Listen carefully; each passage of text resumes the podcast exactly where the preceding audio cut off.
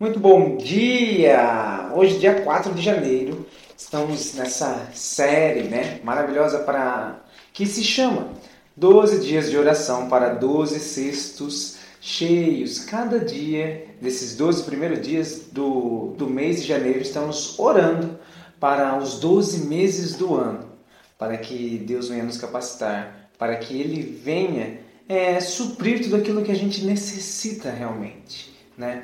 Então, esteja conosco, esteja acompanhando esses vídeos hoje, dia 4. Se você não assistiu os outros episódios, vai lá, assista, ore junto comigo, busque a Deus junto comigo, pois não, eu não tenho nenhuma dúvida de que Deus estará com você de uma forma sobrenatural este ano, e esse ano já é o melhor ano da sua vida até então.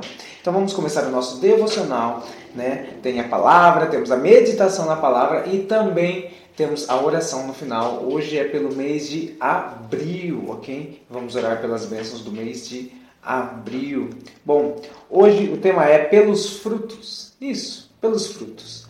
Vamos ler Mateus 7, 16 e 17.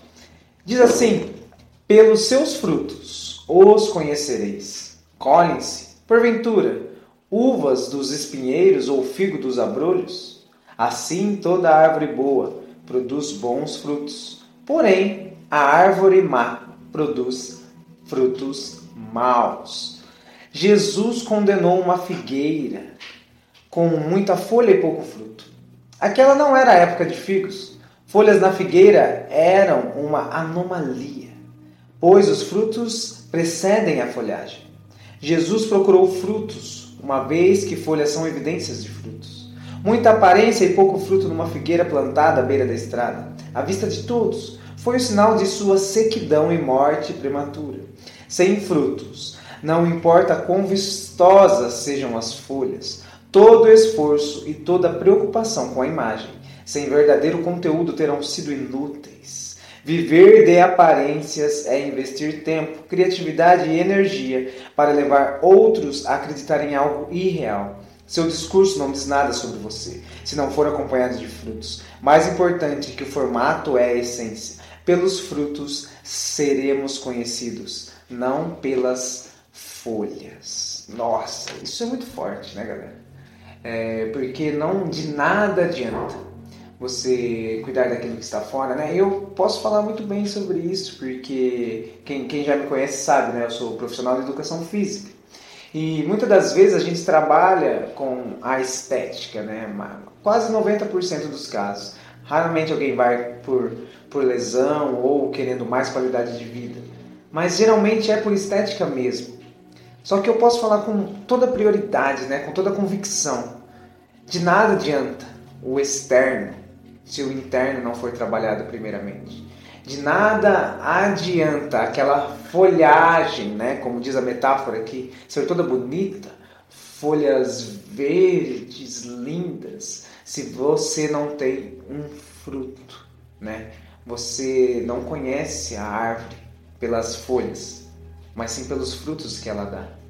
Então, que eu e você possamos hoje entender que são os frutos que nos levarão ao próximo nível o quanto você tem semeado na, na vida de outras pessoas, o quanto você tem levado algo para alguém, ou você só está cuidando de você mesmo, ou você só está se preocupando com você.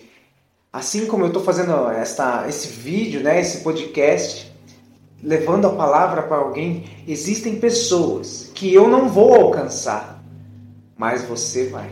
A sua palavra é capaz de salvar uma multidão lá fora. Não sei se todo mundo aqui já ouviu falar em uma coisa chamada o efeito borboleta, né? Que diz assim a metáfora, é bem, é bem legal. O bater de asas de uma borboleta aqui no Brasil pode causar um tufão lá na China. O que, que, que, isso significa? Né? Você pode perguntar, mas e daí? Uma atitude sua com alguém hoje pode levar à salvação de milhares de pessoas. A história de Billy Graham, né, eu aprendi com uma amiga minha, diz assim, né, é, eles estavam num congresso, num culto, 70 mil pessoas lá, e Billy Graham estava no canto, afastado.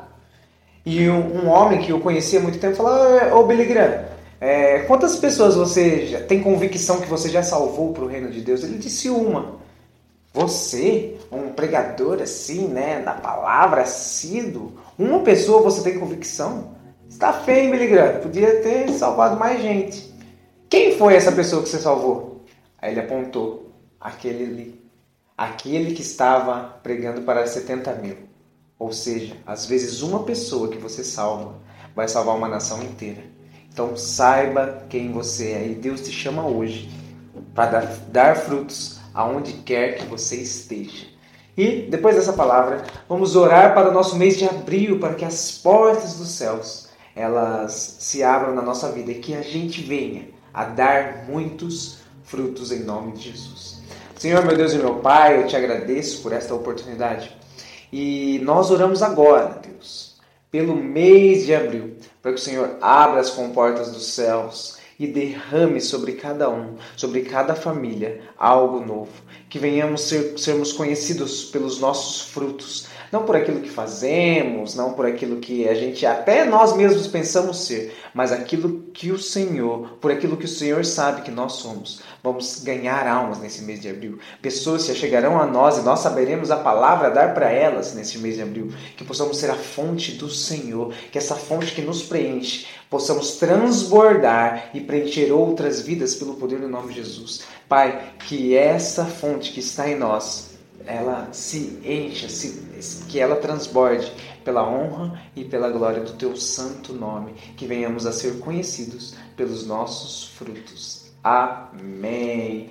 Nos siga nas redes sociais, está tudo aí embaixo no link, na descrição do vídeo. Siga-nos no TikTok e tudo mais. Muito obrigado, um beijo no seu coração. Te espero amanhã. Tchau, tchau.